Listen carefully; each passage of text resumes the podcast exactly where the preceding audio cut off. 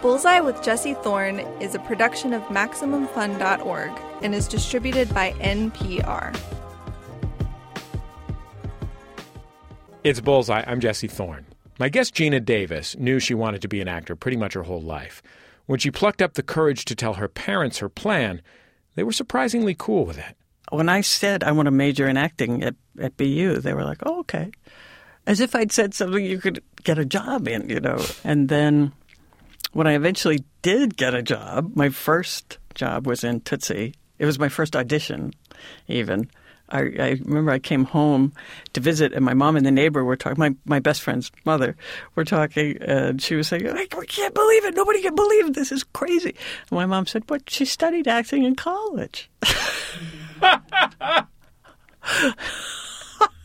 I guess that's how it works. It's bullseye.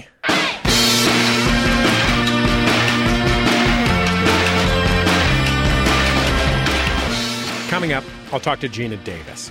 The Geena Davis Institute on Gender in Media looks at how to combat stereotypes and achieve gender balance in movies and TV. That's something Geena's been working toward for 14 years now. The campaign even includes movie nights at home. There have been times when I start to lean over. My daughter's now 14 when I lean over uh, to say something, and she says, I know, I noticed, not enough girls. I saw that right away. so. She and I will talk about working in film, making yourself heard, and getting into archery. Then Jack Handey, the writer, humorist, and king of absurd one liners. He wrote Deep Thoughts with Jack Handey from Saturday Night Live. He told me that the key to becoming a comedy writer is finding your voice. My stuff on Saturday Night Live is usually uh, little boy oriented stuff. Then that's sort of what I still write. I mean, about about dinosaurs and cowboys and monsters and things like that. Plus, I'll tell you about the website I've been checking back in on for nearly 20 years. It is not a useful website. It's all coming up on Bullseye. Let's go.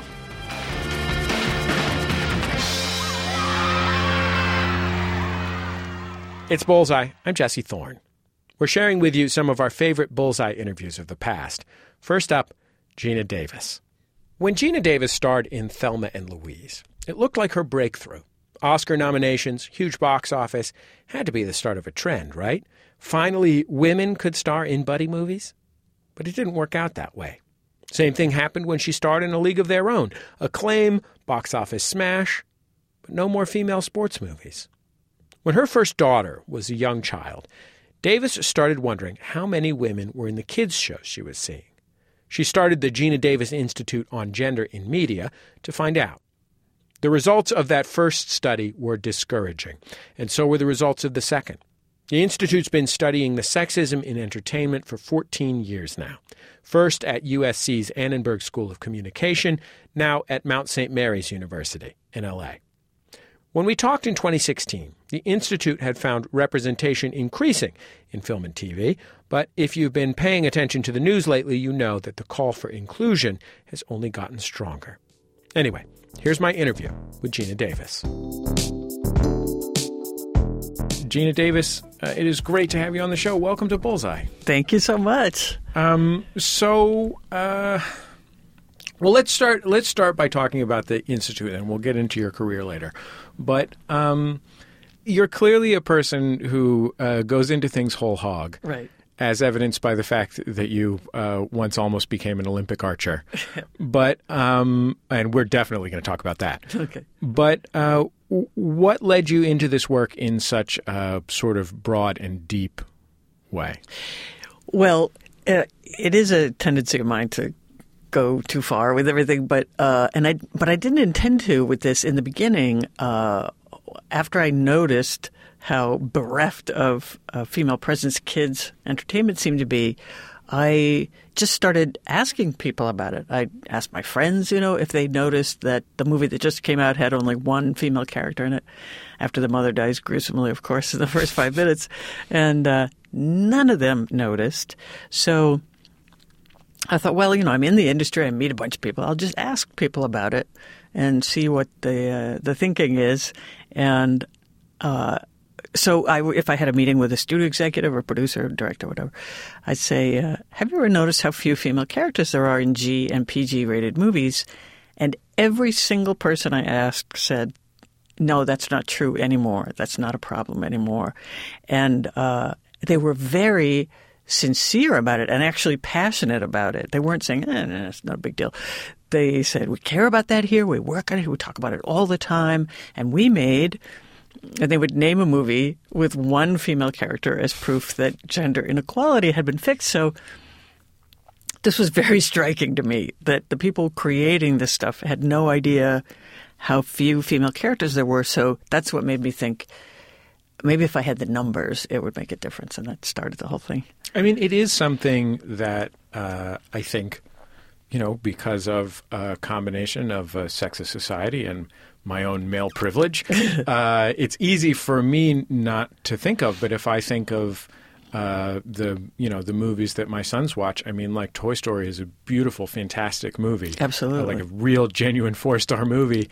Uh, but like it's like Bo Peep. Um, Keep going.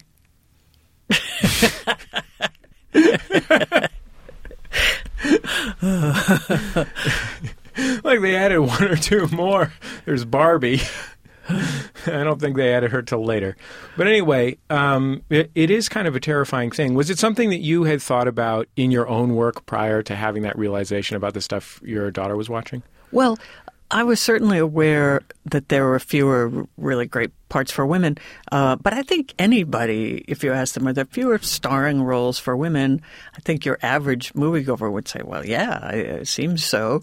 Um, but uh, but uh, you know, in, certainly in the earlier days, I was getting a lot of really great parts, and uh, my whole impression was things are getting better. And then, like you said, the thing happened with Thelma and Louise and League of Their Own, and I thought, oh, yeah, well, yeah, now everything's getting fixed and it's all good. And uh, it took me a while to realize, uh, quite a while to realize that things weren't getting better because part of it is you expect things to get better, but part of it is the press kept saying, now things are better. When there was a movie that struck it big starring women, like I remember when First Wives Club came out, oh, this fixes everything. Now 50 year old women can lead movies and whatever.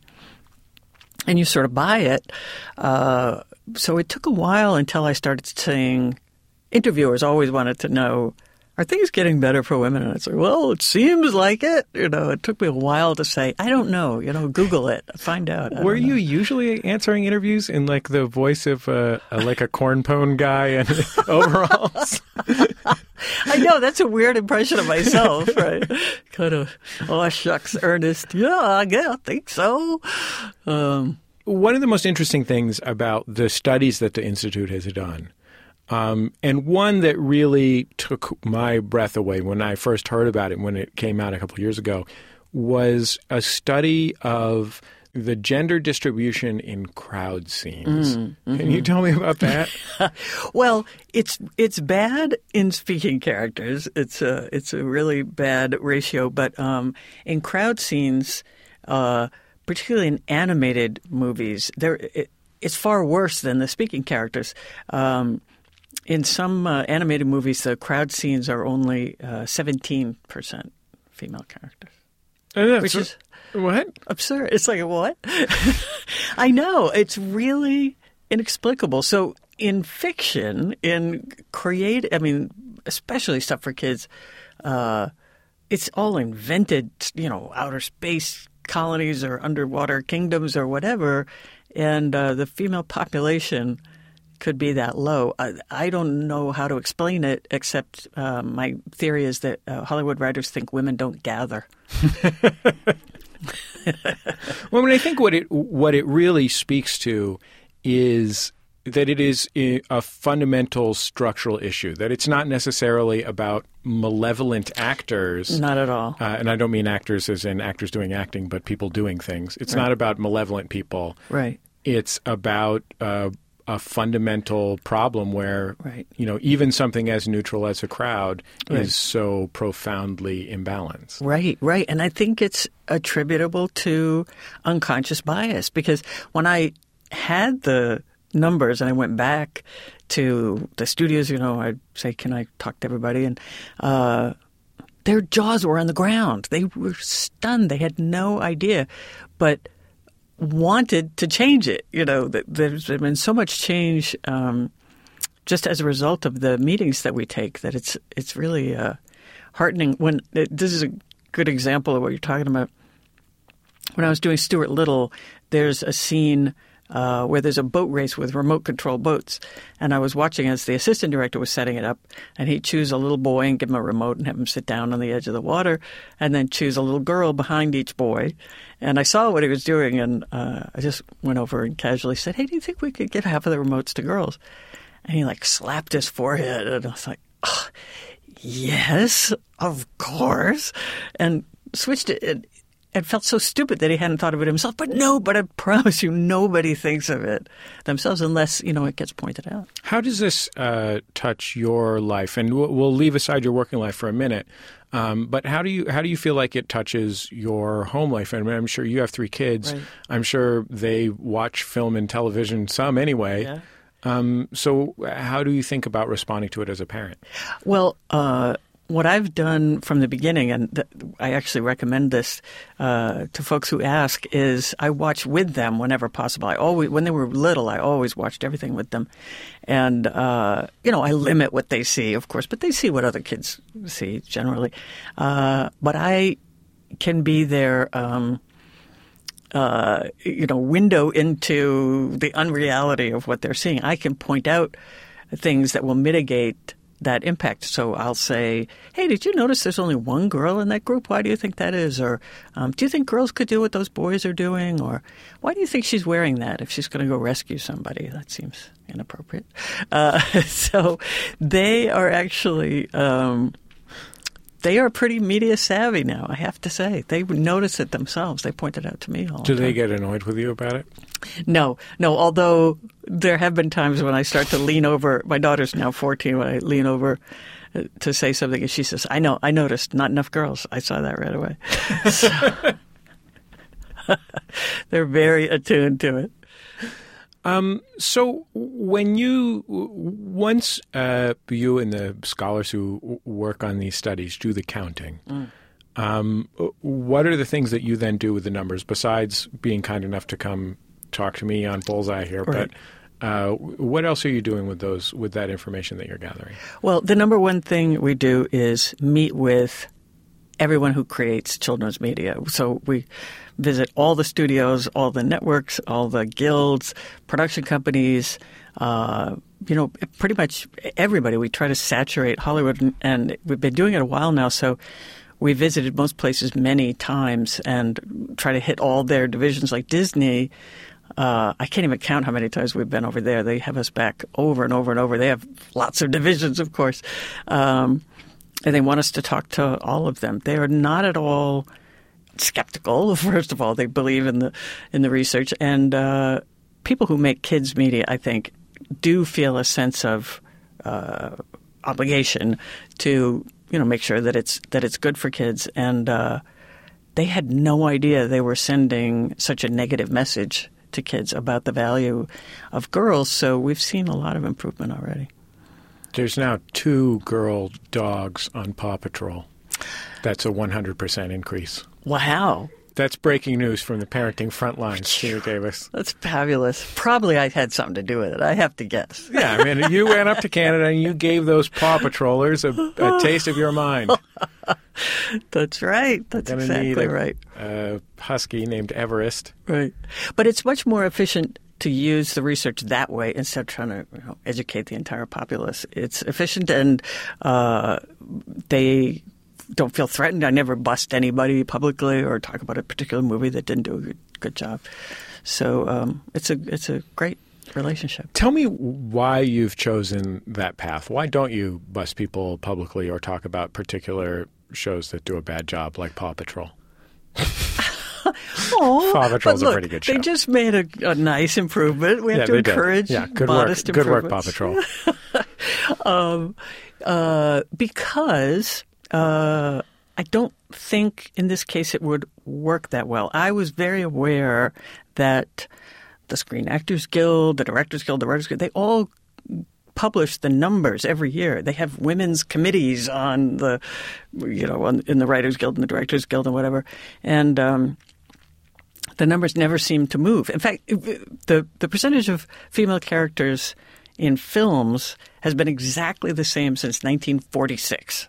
So we're talking about seven decades of stagnation, utter stagnation. So uh, I felt that um, I had to try a different kind of approach. And plus, I want to keep working for these people, so you know, I uh, I keep a very friendly relationship with everybody. This is Bullseye. I'm Jesse Thorn. I'm talking to the actor Geena Davis. She's been an advocate for gender equality and representation in Hollywood, and she founded the Geena Davis Institute on Gender in Media.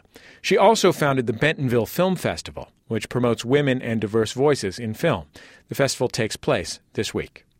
I feel like I, I read a story about um, you showing up to work on Thelma and Louise and um, realizing that all of your notes about your character were Yeah. were like a setup uh, based on how can I use being nice to convince uh, Ridley Scott to change this. Right. Uh, can you tell me about that? Yeah. So we were going to have a meeting with just Susan and I and Ridley. I'd never met Susan yet. And just go over do we have any thoughts or things we wanted to change or whatever.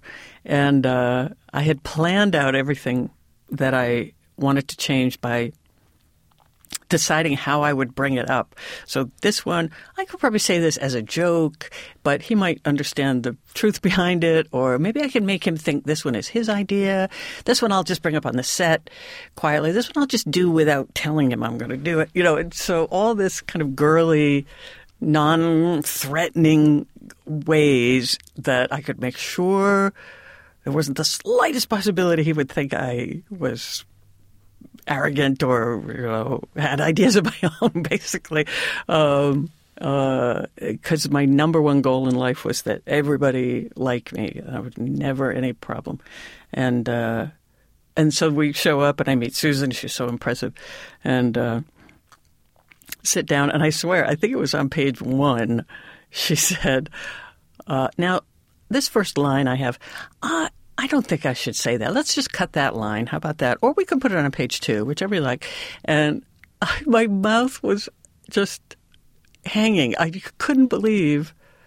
And it's ridiculous that I would be in my 30s and feel like this, but I'd never seen a woman behave like that before. To just just say what she thought without first saying, you know, if you don't mind, maybe you'd like this, or maybe you won't, you know, and just say it. And of course, he reacted completely normally and said, "Oh yeah," or, or "No, let's do this instead," or whatever. And uh, the entire movie was like that for me. It was just a total lesson in how to be yourself, how to actually, you know, just say things and uh, have an opinion, and that, that it's okay. Do you feel like you were afraid to do that when you were younger? Yeah.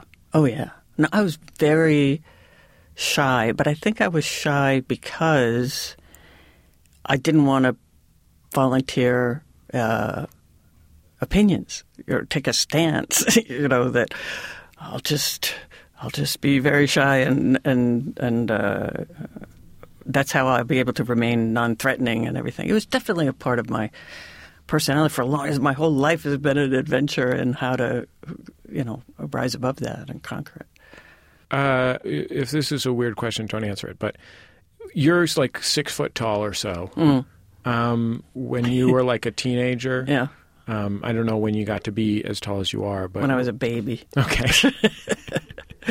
um, but when you were like a teenager, were you comfortable in your body, and were you comfortable with the kind of just impact that you made being taller than most of the other women that were around you, Uh, no. and a lot of the other dudes and too. mo- most of the other all dudes. of the women and the vast majority of the dudes I was taller than, um, and uh, uh, no, I wasn't comfortable. with I think my fondest wish was to take up less space in the world, and uh, You understand that's a pretty unusual thing for a professional performer to say.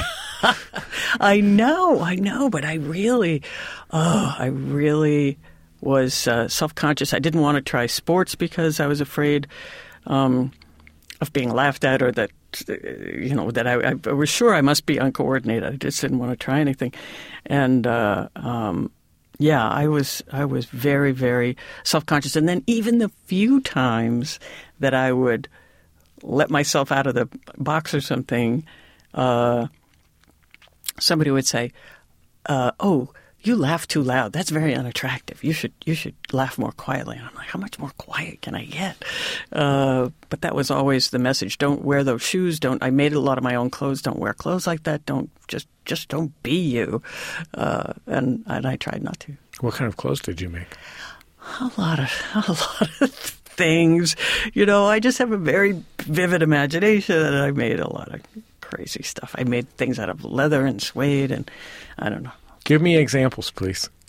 Okay, uh, I one time made. Uh, you know those those really it was like a jumpsuit with really really wide legs. That was kind of in style when I was in high school. Very very It's wide. sort of like something Maurice White from Earth, Wind, and Fire yes, would wear. yes, exactly. And one side was solid green, and one side was uh, had a green background but had polka dots on it. And then, of course, the first thing somebody said was, "You look like a circus clown," and I had to get through the day without going home and changing. But uh, I'm pretty impressed here. I'm. All, I mean, I'm. One thing that I'm impressed with is that for a young woman whose stated desire was to be smaller in the world, that you were making circus clown clothing for yourself. clown pants, right?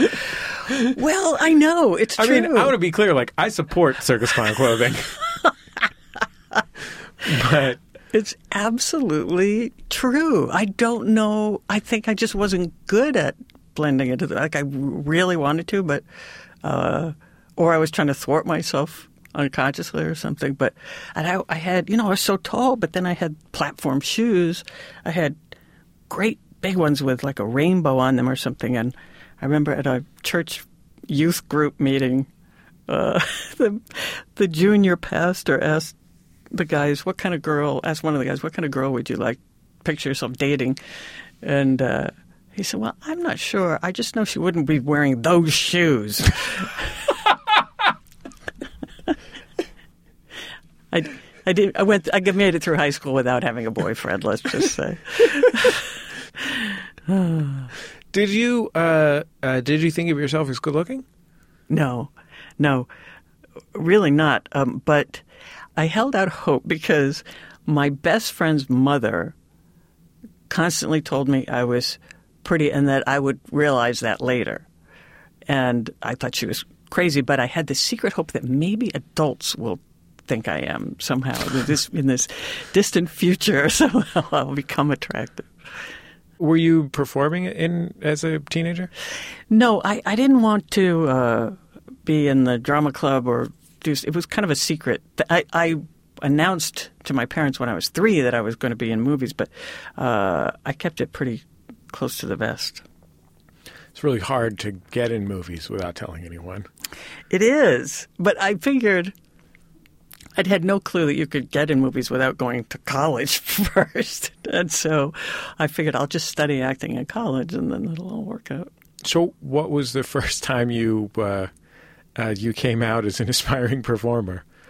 Uh, it was the first time I performed. Actually. Yeah, like when did you when did you actually admit to the world that this was what you wanted for yourself? Well, I was very into music. I was in every chorus and choir, and uh, I played the piano and the flute and the pipe organ.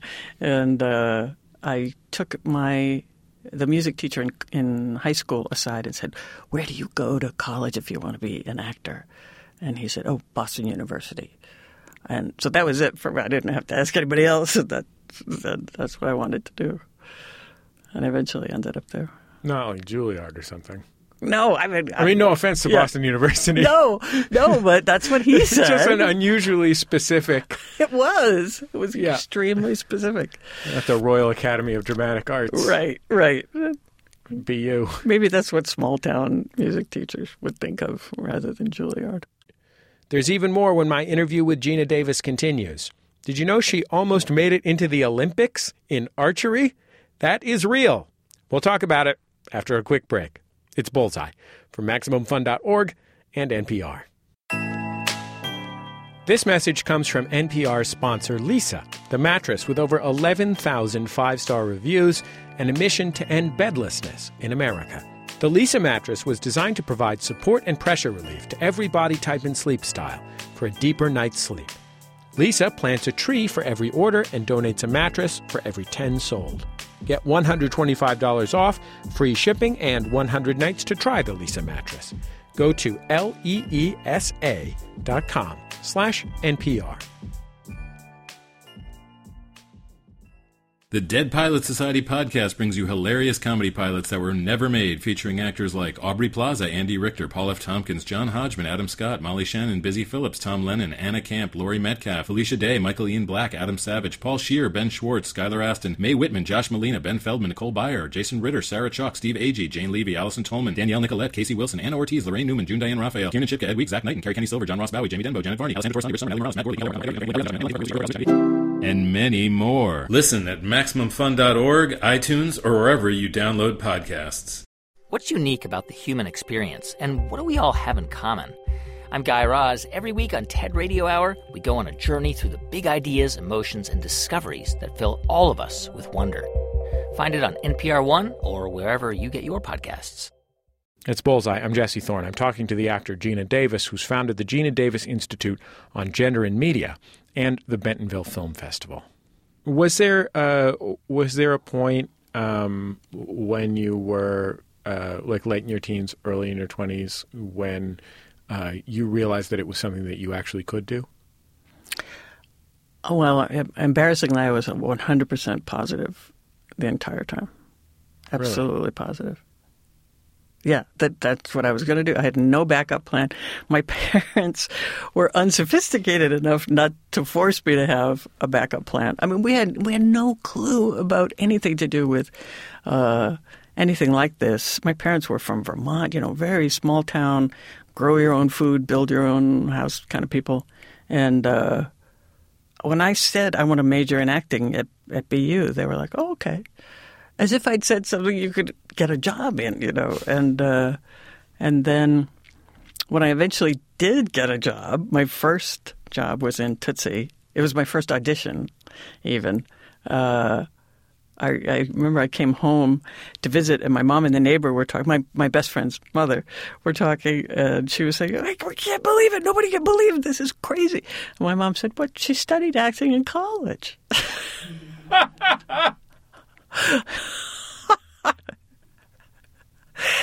so we were kind of like, yeah, well, that was what was supposed to happen. Why don't we listen to a, a scene, you, uh, my guest Geena Davis, in Tootsie from 1982. So, um, uh, Dustin Hoffman's character uh, has just been cast on a soap opera. Uh, he auditioned as a woman, and he he meets April, one of the other actors on the show, played by my guest Geena Davis. And uh, Dustin's character speaks first. He's a bit flustered uh, by April walking into the dressing room in her underwear. Oh, I'm sorry. Oh, that's oh, jeez. oh, it's quite all right. Uh, I'm April Page. How well, you doing? You okay? my, what a nice looking table. Really? Yes, it's very s- smooth, and that's a very uh, good idea. Uh, a socket for a plug. Yeah. Well, we get everything. Yes, I see. Oh, just push all that stuff out of the way. Make yourself at home, Thank okay? Dum dum dum. Yes. Uh, one more thing, Miss Michaels. I forgot to give you these. Thank you. Oh, are these for today? Yes. Oh, they always throw stuff into the last minute. You could lose your mind around here. Oh my goodness. What's wrong? I have to kiss Dr. Brewster. Oh, yeah. He kisses all the women on the show. We call him the tongue. when you got to the movie, yeah, I think that's the expression they use. Uh, did you feel like you could do it? I did. I did. I was a little. Uh, I was a little nervous coming in. I didn't know. I'd never, you know, obviously been on a set. I, I thought they would expect me to know where to stand or how, you know what to do, but um, but I was pretty confident. Yeah. I, in fact, uh, we shot that the first thing on my first day, and um, while we were shooting that, the take they used is where um, uh, Dustin accidentally walked into the door, but uh, you know we just kept going, and I ad libbed something or other. And uh, after that, Sydney Pollack said, "Come over here. Why are you not nervous?" said, "Oh, am I? I well, I don't know. I, I just not. And he's like, it's very strange, but it's great. But it's very strange that you're not nervous. Um, but I'm just, uh, I've never had nerves about it. Did you feel by then like your appearance was not going to embarrass you? Well, I had gone through a whole period uh, before that for a couple of years as a model um, because I didn't know nobody said at BU how you're supposed to get a job in the movies, and I went to New York instead of LA because nobody told me you should go to LA instead. So um, my big plan was I'll become a model and then they'll just offer me parts like Christie Brinkley was getting parts and stuff. Uh, because, of course, it's much easier to become a supermodel uh, than an actor. So Sure. uh, I didn't, but I did work. I did, you know, catalogs and uh, I was on the cover of New Jersey Monthly and Congratulations. things like that. Yes. I heard you were something called a, a living mannequin. Is I that true? was. I was. I pretended to be a mannequin in store windows. Where, um, and please explain that. Okay. So I was working at Ann Taylor on Fifth Avenue and as a sales girl, and uh, uh, we always dressed in the clothes of the store. And one day there was uh, there were mannequins sitting at a table eating plastic lunch in, in the clothes, and uh, there was one empty chair. And I said, "Dare me to go in the window to the other girls." And uh, I didn't need them to dare me. I, I just decided to go in the window and then just freeze. And people stopped and to see what I was going to do, and then I just didn't move. I'd never thought about whether I had a, an ability with motionlessness or not, but I just sat there and didn't move. And uh, more and more people kept gathering and couldn't figure out because they hadn't seen me walk in. They couldn't figure out what what they were looking at, and the other people were like, "Just wait, just wait." And then maybe after five or ten minutes, I moved, and. Uh, what? And, and then more people gathered. Anyway, the manager came and said, Geena, what are you, get out of the window. What are you doing? And then she saw the big crowd and she said, no, stay in the window. And uh, so they hired me from then on to be uh, in the window on the weekends, and then other stores did too. But anyway, modeling plan. Uh, yes. Oh, because you asked me about did I decide that I was attractive? Yeah. So what I decided was because I was getting, you know, two hundred dollars an hour back in the day was unbelievable to to be a model, and uh, I decided that I knew how to trick people into thinking I was attractive. So I had decided that I was attractive, but that it was uh, a trick. I mean, here in the radio industry, we're known for our good looks. Absolutely. But, um, less so than in you know movie stars. Right. Um, so it's just it's like it's really interesting to me. Just this kind of like, what's it like, basically? And I feel like there's it would be weird if your if your identity was tied up in how good looking you are, but at the same time, I think um, in any profession where uh, you are looked at um, as part of your job, uh, especially if you're a woman, where you're looked at as part of your gender. Um, it is, you know, it must be very difficult to maintain some some distance between uh, what you have uh, done by choice and what is what has been given to you by nature, and the weird, gross, dark stuff about people looking at you. Wow. Yeah, I know. That's, that's the best I could do too. I'm a professional. I've been doing this 15 years. Um, I'm not sure what to say. I'm not sure I even. I'm It sorry. may not have been a question. Um, but I mean, it, it sounds like partly what you were looking for was a way to uh, have an identity that included your own agency, that you were doing something. Oh, that's interesting. I never thought about that. Is that possible? Is that's that true? possible. Yeah. Should I check with your therapist? No, but I will be. Uh, that's really interesting, huh? It's possible. It's possible. Did you like being a movie star? Uh, you know, I, here's what I think about uh, that, about being recognized and everything. Uh, it's for me, it's never been at a level that's uncomfortable.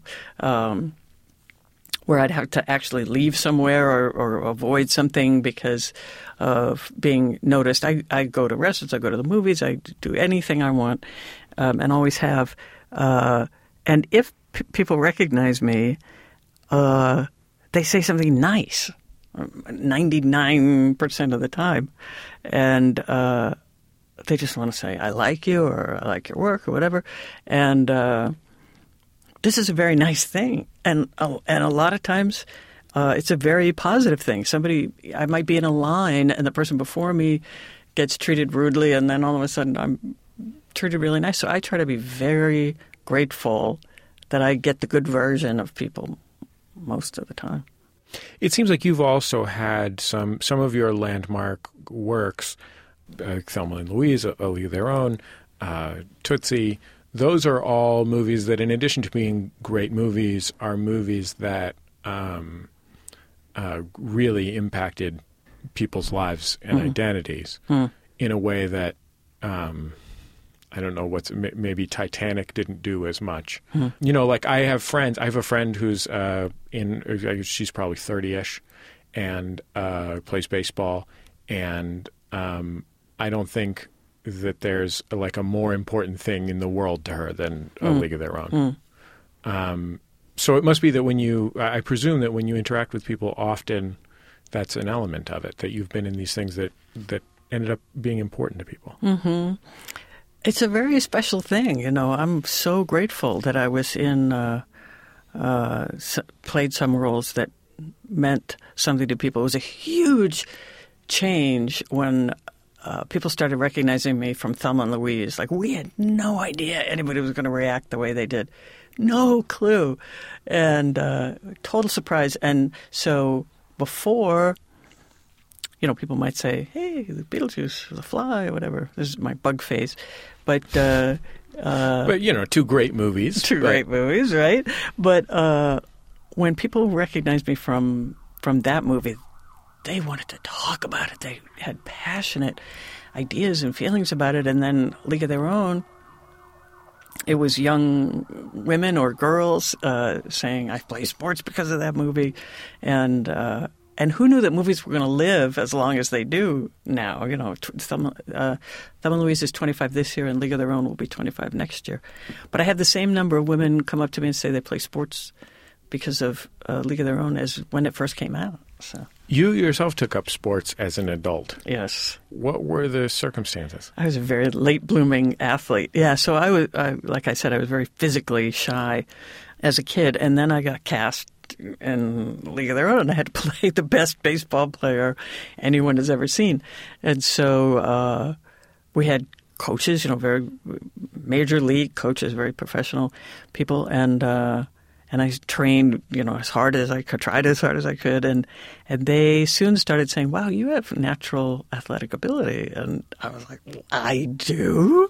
It was so exciting, and uh, I learned how to play really good movie baseball, uh, and uh, uh, and then I had other parts where I learned special skills also, like uh, Cutthroat Island and Long Kiss Goodnight. I learned sword fighting and pistol shooting and ice skating and taekwondo and um, all kinds of stuff, and uh, and I was good at all of those too, and so that's that's what made me think I want to take up a sport in my, in real life and not just the movie version of it. You know. What was it like for you when you started trying to do that? Well, embarrassingly, my coach says this is true. I don't remember this, but when I took it up at 41 at the first lesson, he says I asked, "How old is too old to go to the Olympics at archery?" Before I had shot the thing. Uh, so that's yeah, I go too far with everything. But uh, I would I picked it up pretty quickly. Yeah, I mean it was it was between when I took it up and was a semifinalist for the um, Olympic team was two and a half years. So I, I picked it up pretty quick. I mean, it took me five years. Really? Wow, It's twice, as twice long. as long. Yeah. Yeah. See? I just I didn't have your natural talent. as you know, as someone who you've you know you've described yourself as someone who wants everyone to like you, um, or wanted everyone to like you.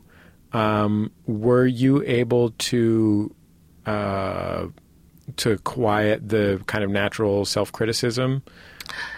That's uh, that's a very insightful question because that is a huge part of it. Uh, soon after I started, uh, I had an excellent coach, Don Rabska, and uh, soon into the training, uh, I'd shoot and he'd say suddenly, "What were you just thinking?" And I'd have to think, and I'd say, "I, I was thinking I suck." And then another time he'd ask me, and I'd say, I was thinking you think I suck. And I realized that I hadn't really been aware of my self talk until then. And I became hyper aware and realized that I was just constantly putting myself down every minute. Uh, and not only just in archery, but all day long, everywhere.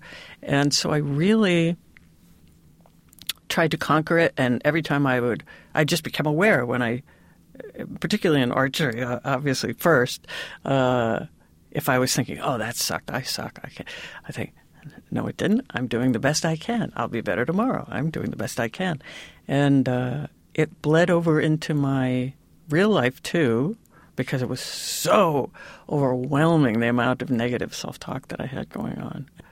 Uh, it was like having an unnecessary person beating me up all day, you know. And I, I, I know that everybody, uh, you know, has some degree of problem with this, but it really changed my life because the intense degree that I had, um, you know, this inner critic going on. Do you feel like the way that that change in your life that you like left, you, you didn't act very much for a while. You went and semi qualified for the Olympics in archery. Uh, and it had this pretty profound impact on the on the way that you lived your life. Right. When you were a Right. full on grown up. Right. That's true. Uh, you'd been married several times before, but you uh, a lasting marriage with children Mm-hmm. in your personal life and in your uh, in your professional life. This Mm. commitment to, you know, Right. to doing this hard work to to you know make this industry better. Well, it definitely has impacted everything um, in a positive way. Uh, it's just made me so much more confident. Like uh, working with Susan Sarandon and having her be a role model, uh, you know, had a huge impact on me. Um, it all just made me feel like it's okay to be me. It's okay to take up space in the world. It's um, I feel comfortable speaking up and doing things that I think are important. So yeah, I think it had a big it had a big impact. Uh, Also, archery afforded me an opportunity to experience success that was measurable rather than uh, subjective, which everything is in this industry. But it was suddenly like, oh, it doesn't matter what I look like while I'm doing it or what I'm wearing. It's only the points. And I had never done something except schoolwork, you know, that was measured in numbers. And uh, and I loved that about it. I really, really liked that about it. Well, I mean, you say like I think even above and beyond the part about it being objective rather than subjective, generally, um, you know, I think that the the experience of subjectivity for an actress is very different than it is for a an, an actor, but for many other people, you know, a visual artist or something like Sure. that, whose work is seen because of sexism, because so Right. much of the work is tied up in, you know, in a sexist system and the Yeah. and the male gaze. Right? Absolutely. Do you feel like the work that you're doing now is uh, changing things?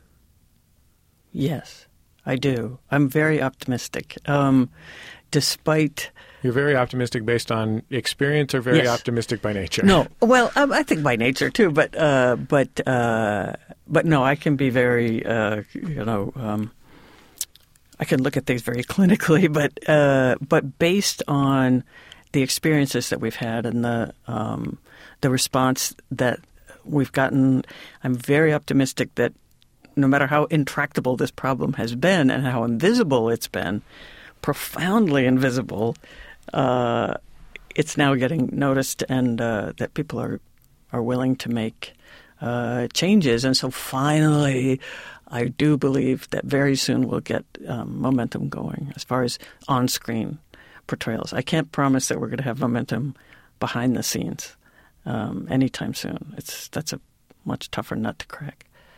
You know, in the directing and writing and producing. When you go and talk to uh, good-hearted, well-meaning people who agree that it's a problem and are surprised at the extent to which it's a problem, uh, what do you ask them or to change or suggest that they change specifically? Like, what are the actions that you would Right. have them take? Yeah, I'm glad you asked that um, because it's very uh, specifically not. Please make more movies starring a female character. I think if that was my goal, it would be very hard. It would be very hard slog because you've probably run into this the concept that uh, women will watch men, but men won't watch women, so it's not our fault. We have to make everybody male in the lead characters. And uh, no matter how many movies starring women come out that are successes, we never seem to get momentum going. I think it's because there's this just fear that that's true, and so we can't do that. And those movies must be a one-off. Uh, so I don't say that. Um, what I say is, whatever you're going to make, whatever you're already going to make. I'm not saying add a message, do do anything different. Whatever you're already making, before you cast it, uh, go through and change a bunch of first names to female, and add some diversity in there too. And uh, wherever it says a crowd gathers, put comma, which is half female, and there you have it. You've got a gender balanced script. Probably it might be more interesting now that uh, some of the characters have had a gender swap because they won't be stereotyped.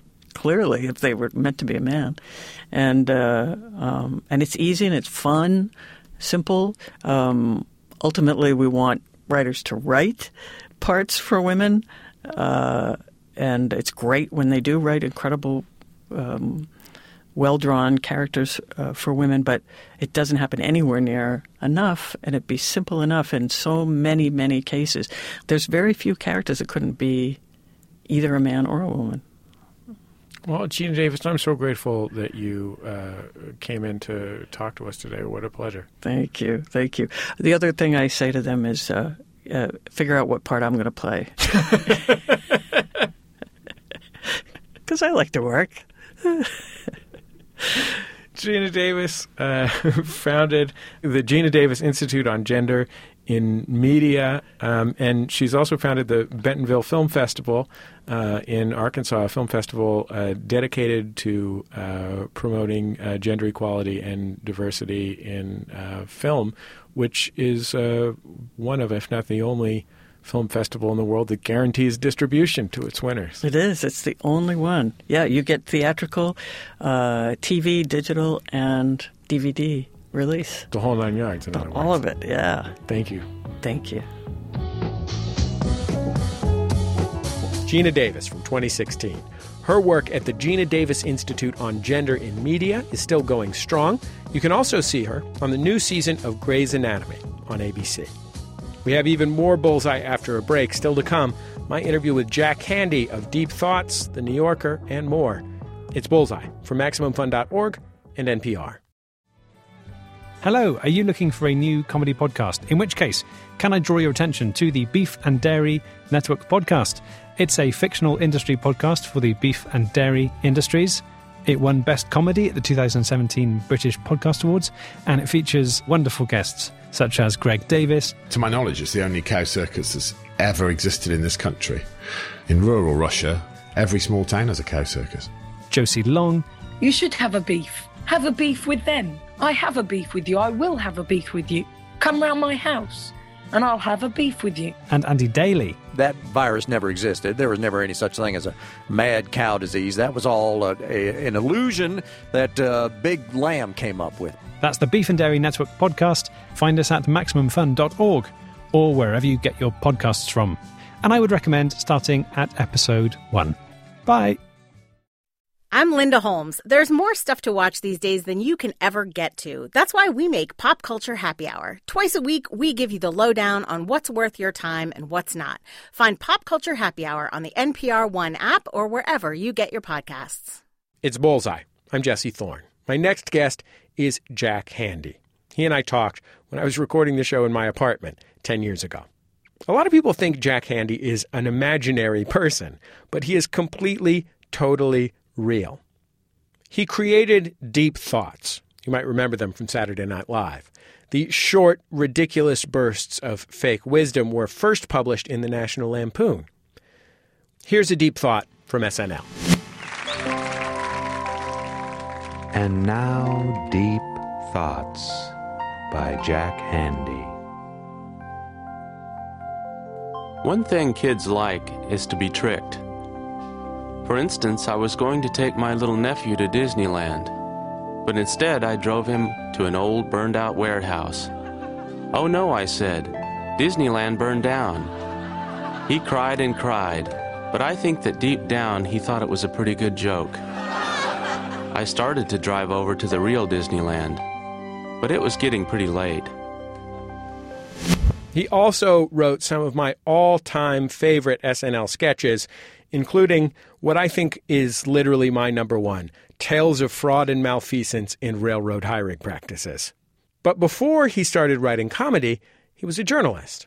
The jump happened actually right here uh, in Santa Fe, in a way. I was living um, uh, up on Upper Canyon Road in uh, the upper 70s, and it was like a 150 year old adobe house that was split in half. And I lived on one side, and Steve Martin, the comedian, lived on the other side.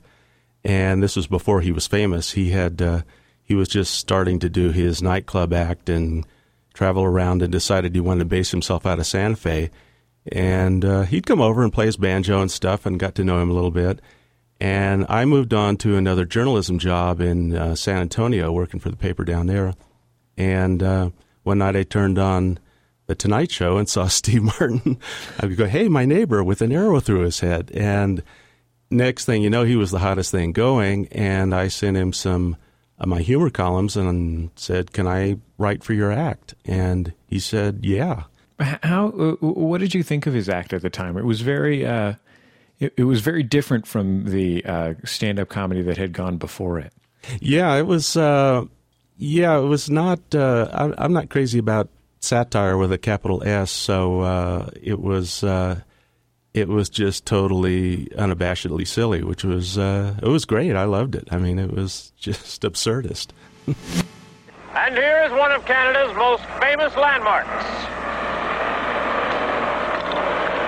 the world's largest umbrella mine. The mine now produces over 75,000 umbrellas per year, making over one tenth of the world's total umbrella production. When you were still in uh, in, in Texas and New Mexico, um, what kind of impact did the the launch of Saturday Night Live have on you?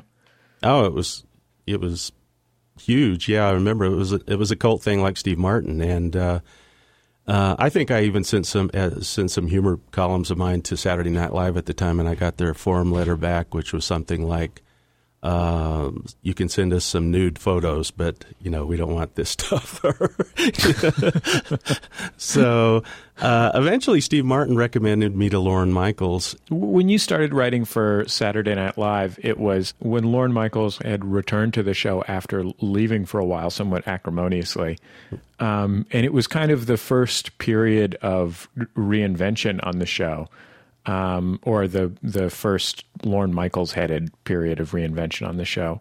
Um, what was it like to be on this show that had this huge cultural cachet built in, but also had been, you know, almost run into the ground and clearly needed to uh, be a new thing? Um, there was there was a lot of discord on the show. Uh, the the cast was sort of put together from people who were already known, like Robert Downey Jr. and Randy Quaid, and the ratings started out great, uh, but the critics attacked us like crazy, and then the ratings gradually slid all the way down, you know, to where I think there was some question about whether they were going to bring the show back or not. Your writing uh, has such a strong voice. Um, do you feel like you found that voice very early in your career, or, or was it a long process? I, I, think it took a process. I mean, you start out just writing what you think is funny and maybe imitative of other people, and then gradually you start realizing what you think is funny sort of fits into a character. Um, my stuff on Saturday Night Live is usually uh, little boy oriented stuff. Then that's sort of what I still write. I mean, about about dinosaurs and cowboys and monsters and things like that. So I ended up writing things like uh, Unfrozen Caveman Lawyer and Toonces the Cat and just, uh, you know, in, anything with dinosaurs and monsters and cowboys was usually mine. We were talking on the email about uh, my favorite Saturday Night Lives. One of my favorite Saturday Night Live sketches ever, and maybe my favorite that you wrote, although you've written a lot of great ones, uh, which I just had to guess was yours based on the voice, which was tales of fraud and malfeasance and railroad hiring practices. yeah, I think it was on pretty much the tail end of the show, but uh, since yeah, since you pointed that out to me, I reread it. That was a very silly piece. I mean, I I remember that, and it's like what that was like 1994, so that's 14 years later, and I wow. was well, you know 12 or 13 when it aired. So wow, you're a connoisseur. I mean, come in. Uh, hi, I came about the job at the railroad. Sorry I'm late. Well, that's okay. I just hope if we hire you, you won't be late for work. Sit down. I've been uh, looking over your application, and uh, everything seems in order. I just have a few questions for you. Okay. Okay. Have you ever driven a train? Uh, no, sir. Do you think you could get in a train locomotive and just by moving the switches and levers at random, make the train move down the track?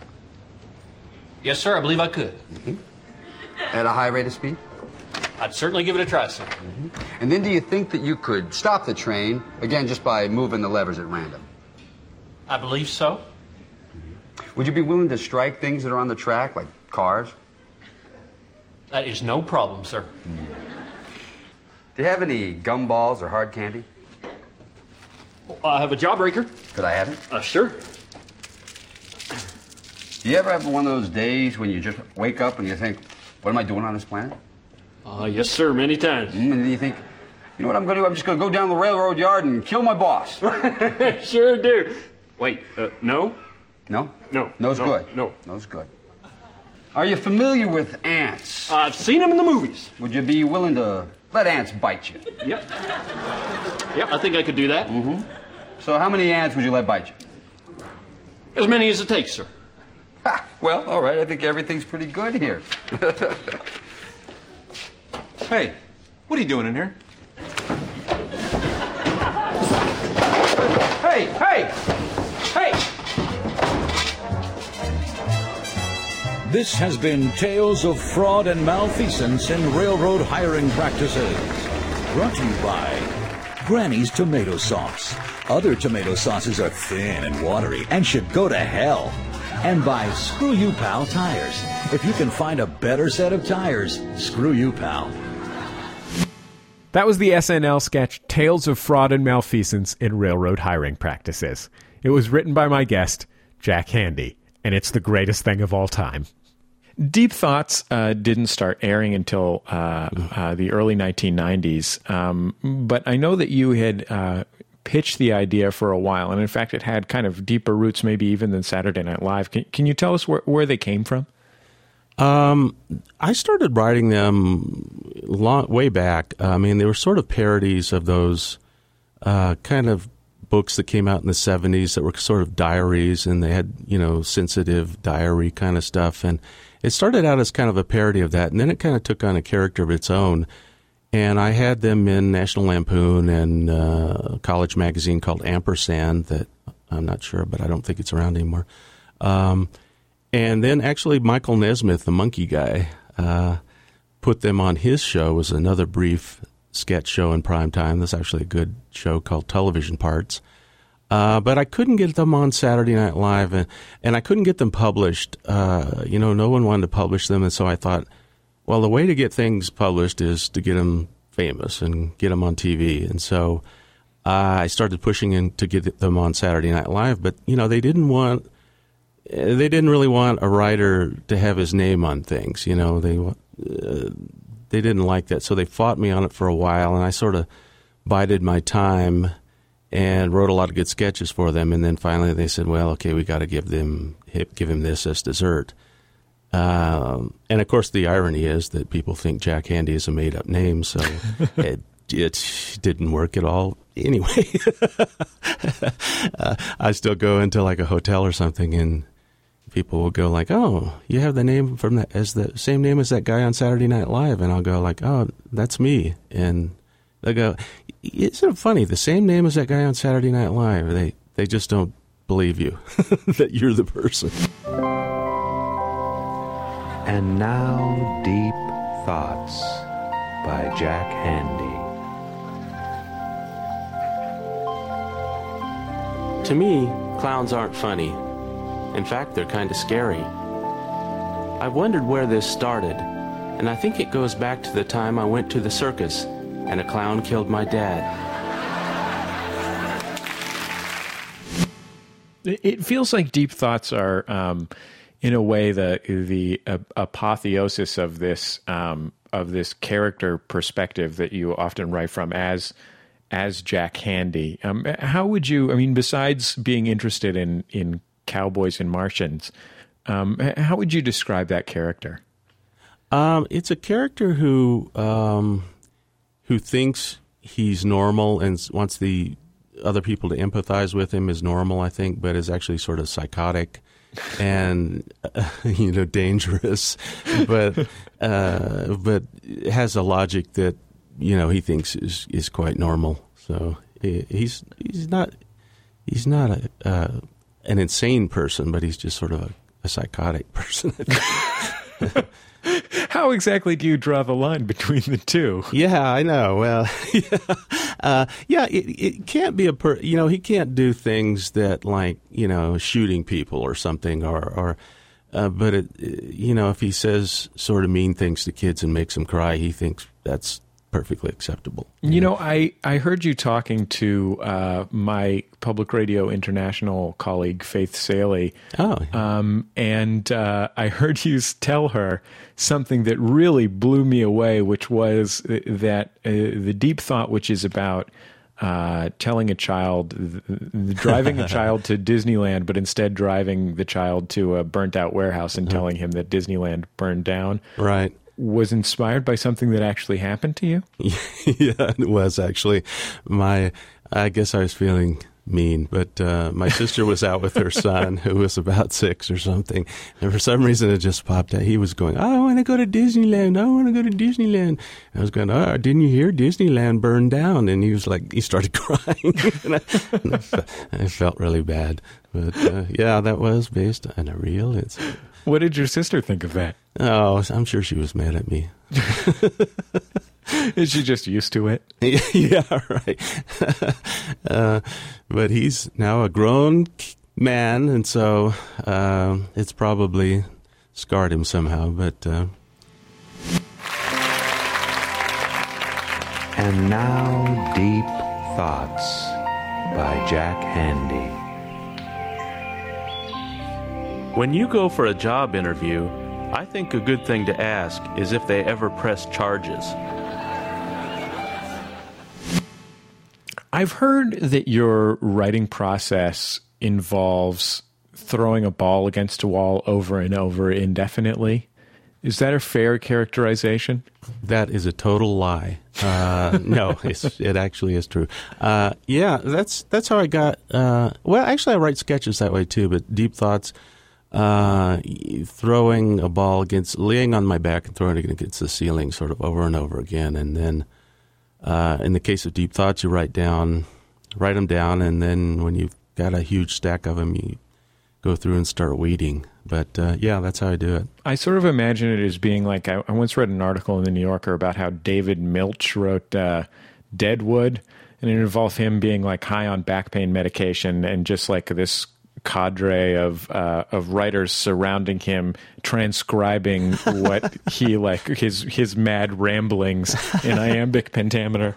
That's where I imagine uh, that's where I imagine deep thoughts come from. I wish it was that. Uh, you know, flowing, but usually it starts and stops. That would be nice if I could just get loaded and start rambling. But uh, just get your cats to transcribe it. Yeah, really, really. Uh, yeah, no, it's it's. I don't know. I I think somehow uh, deep thoughts have this.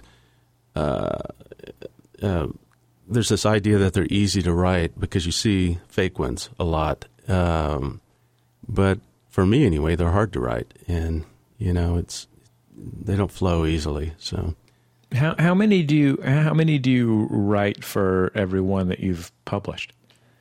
If if I wrote, you know, if I wrote six or seven in a day, that would be a good day. And then of the ones that are published, probably nine out of ten I throw out. So um, that may be surprising when people see some of them. They may go, "Wait a minute, the other ones are must be pretty horrible. but uh, yeah, there, it, there's a big attrition rate on them. Were there any that you were your like particular faves? Uh, I guess I've always sort of liked the one about. Uh, um, I like the one about uh, if you if you fall off the Sears Tower, go limp because uh, maybe people will try to catch you because you look like a dummy. Because hey, free dummy. Hey, free dummy. I don't know. It has a it twists back on itself kind of twice there, but. Man, I've spent a lot, way too much of my life thinking about the phrase "Hey, free dummy." Hey, free dummy, copyrighted by Jack Handey. yeah, exactly. Jack Handey from 2008. What's he up to lately? He is still writing for The New Yorker. He's still putting out books. His latest book is Please Stop the Deep Thoughts, which just came out last year. And seriously, Jack Handey, please do not stop the deep thoughts. One of the best things of all time. Every week, we like to close the show with a recommendation from me, your host. It's the Outshot. So there's a website. It's called Zombo.com. When you visit Zombo.com, you see a sort of lo-fi picture of a flower, like really lo-fi, like somebody made it with some circles from Microsoft Paint. And it's sort of animated, like it blinks, and at the top there's this header. It's this key lime green gradient and zombo.com written in a font that looks like you would use it for a preschool carnival. Oh, and uh, one other thing on zombo.com. It plays this sound. Welcome to Zombocom. This is Zombocom. Welcome. This is Zombocom. Welcome to Zombocom. You can do anything at Zombocom. Anything at all. That, by the way, just goes on and on. One time I made it to the end, but it seriously took me leaving my computer and coming back. Welcome to Zombocom. Anyway, this website, it's been the same for coming up on 20 years. This same strange, beautiful dream from when the web was a baby and everybody was full of promises. I guess it's not a hilarious joke exactly. I mean, even in 1999, it wasn't exactly Oscar Wilde. And those flash splash pages that used to be on websites, the thing that it parodies, I guess don't even really exist anymore. But I still visit once in a while, just to make sure there's something on the internet that'll always be the same. It's nice to visit an old friend. That's my outshot. Welcome to Zombocom. This is Zombocom. Welcome to Zombocom. Welcome. This is Zombocom. Welcome to Zombocom. Welcome to That's all for this week's Bullseye. Bullseye recorded at MaximumFun.org World Headquarters overlooking MacArthur Park in beautiful Los Angeles, California. A couple weeks ago, the lake in MacArthur Park, MacArthur Park Lake, was bright green. Now it is kind of a yellowish green brown. And um, I have to say, the staff here at Maximum Fun is concerned about the color of the lake. Our show is produced by Speaking Into Microphones. Our producer is Kevin Ferguson. He had help from Casey O'Brien. Our production fellows at MaximumFun.org are Jesus Ambrosio and Shayna Deloria. Our senior producer is Laura Swisher. All our interstitial music is provided by Dan Wally. Our theme was recorded by the Go Team and provided to us by Memphis Industries and by the band themselves. If you'd like to hear any of our past shows, all of them are free. Just go to MaximumFun.org. And while you're at it, check out the Bullseye page on Facebook. We share all our interviews, clips, and highlights there too. And on YouTube. Just search for Bullseye with Jesse Thorn. I guess that's about it. Just remember, all great radio hosts have a signature sign off.